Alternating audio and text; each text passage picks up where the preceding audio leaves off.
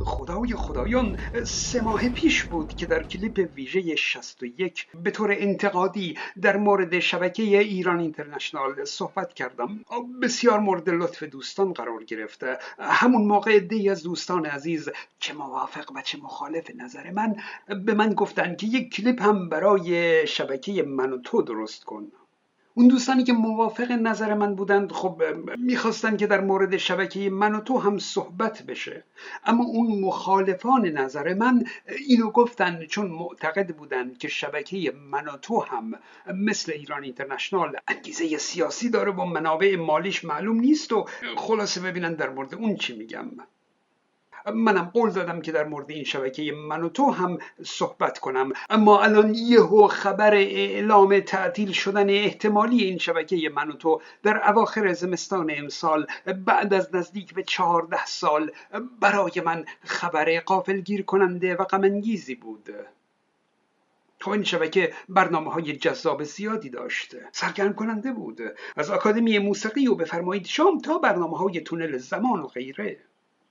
آنچه که به چشم می اومد توجه این شبکه به شاهان پهلوی بود. این شبکه در کنار برنامه های جذاب و سرگرم کننده خودش جلوه دیگه ای از شاه فقید و رضا شاه رو به مردم نشون داد. قدری هم چهره واقعی مصیبت پنجاه و هفت رو هم نمایان کرد. از ماجرای سینما رکس تا موارد دیگه افشاگری های چشمگیری داشته که به خلاف تبلیغات رژیم اسلامی بود. در کلیپ 449 با عنوان احساسات به جای عقل و منطق سعی کردم به این بپردازم که چرا رسانه ها مهم هستند و چطور رسانه ها حتی از بیان عقل و منطق هم مؤثرتر هستند. مسلم تغییر فرهنگ و تفکر یک جامعه نیازمند رسانه و شبکه هست. اما رسانه و شبکه پرخرجه. اونها هم نیاز به منبع مالی مطمئنی دارند. این واقعیتی که همه شبکه های خبری به یک منبع مالی درست و حسابی وصلند مثلا بی بی سی صدای امریکا شبکه الجزیره مال قطر معلومه که منبعشون کجاست اما شبکه ایران اینترنشنال و منوتو منبعشون رو مخفی کرد ایران اینترنشنال منبعش دولتیه. پشتش به چاهای نفت وصله و مشخص شده که مال فلان شخص عربستانه. در مورد اون صحبت کردیم. اما من از من و تو راستش سر در نیاوردم. قاعدتا منبعش یک دولت نیست که اگر بود هم معلوم می‌شد و هم اعلام ورشکستگی نمی‌کرد. عباراتی در بیانیه مالکان شبکه من و تو اومده که اینکه تداوم بیثباتی سیاسی و نابسامانی اقتصادی در منطقه این عبارات خیلی گنگ و شک برانگیزه برخی برای همین اونو به اسرائیل نسبت دادند. انگار منظورش از بیثباتی سیاسی اسرائیل بوده. اینم به نظر من منطقی نیسته. اقتصاد اسرائیل نابسامان نشده خیر. یک شبکه فوری تصمیم به تعطیلی نمی‌گیره. معلومه که ماه هاست که درگیر این موضوع هستند. این مشکل یک ماه اخیر نیست. اگه اسرائیل مثلا منبع این شبکه بود به فرض به خاطر یک جنگی که دست کم تا حالا در همین حد بوده اونو تعطیل نمی‌کرد. خیر. موضوع اینه که الان بعد از آغاز انقلاب محسا به شبکه مثل من و تو بیشتر نیاز هست. به نظرم اگر اسرائیل پشت این شبکه بود این شبکه تعطیل نمی‌شد. نه مال اسرائیل نیست.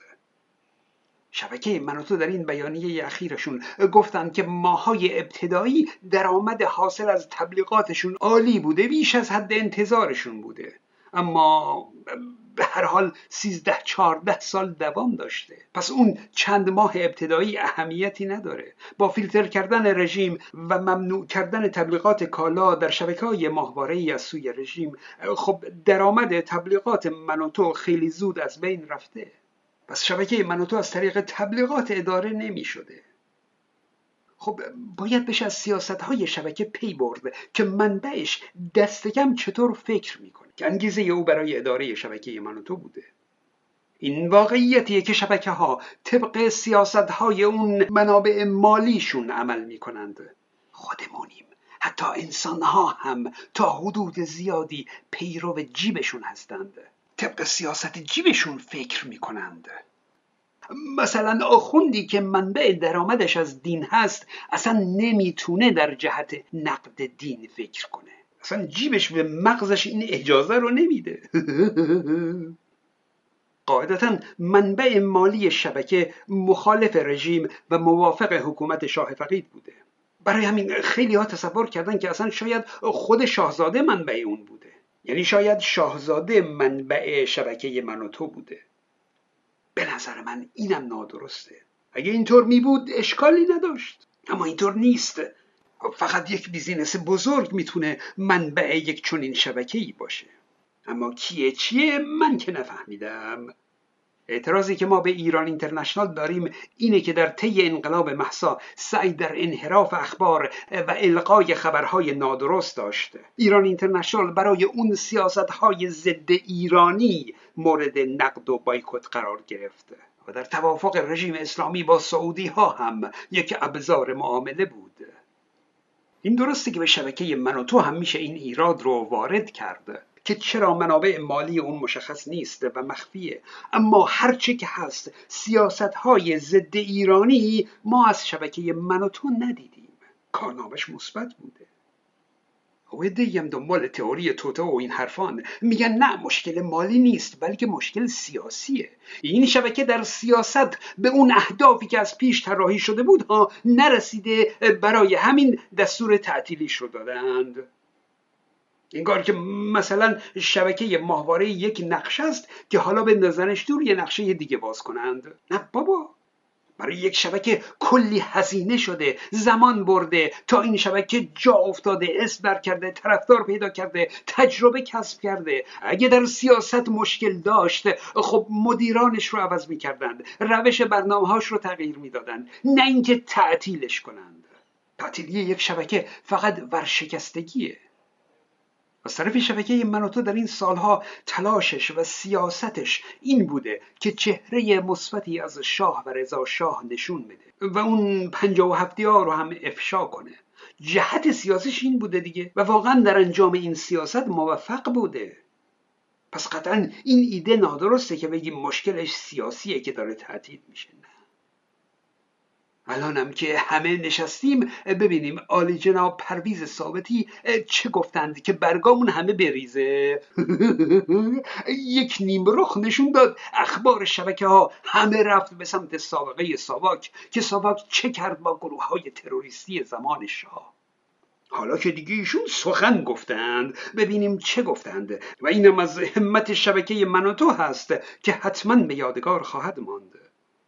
اینم اضافه کنم که رژیم اسلامی هر کسی رو که خیلی ازش بدش میاد اونو به بهایی ها و سهیونیست ها و ضد دین نسبت میده و در مورد شبکه من و تو هم هر سه رو گفته. من که سردر نمیارم که چرا رژیم دو تا دین و ضد دین بودن رو هر ستا رو به شبکه من و تو نسبت میده؟ به هر حال امیدوارم مشکل به نحوی حل بشه و این شبکه خوب من تو برقرار بمونه. بدرود دوستان.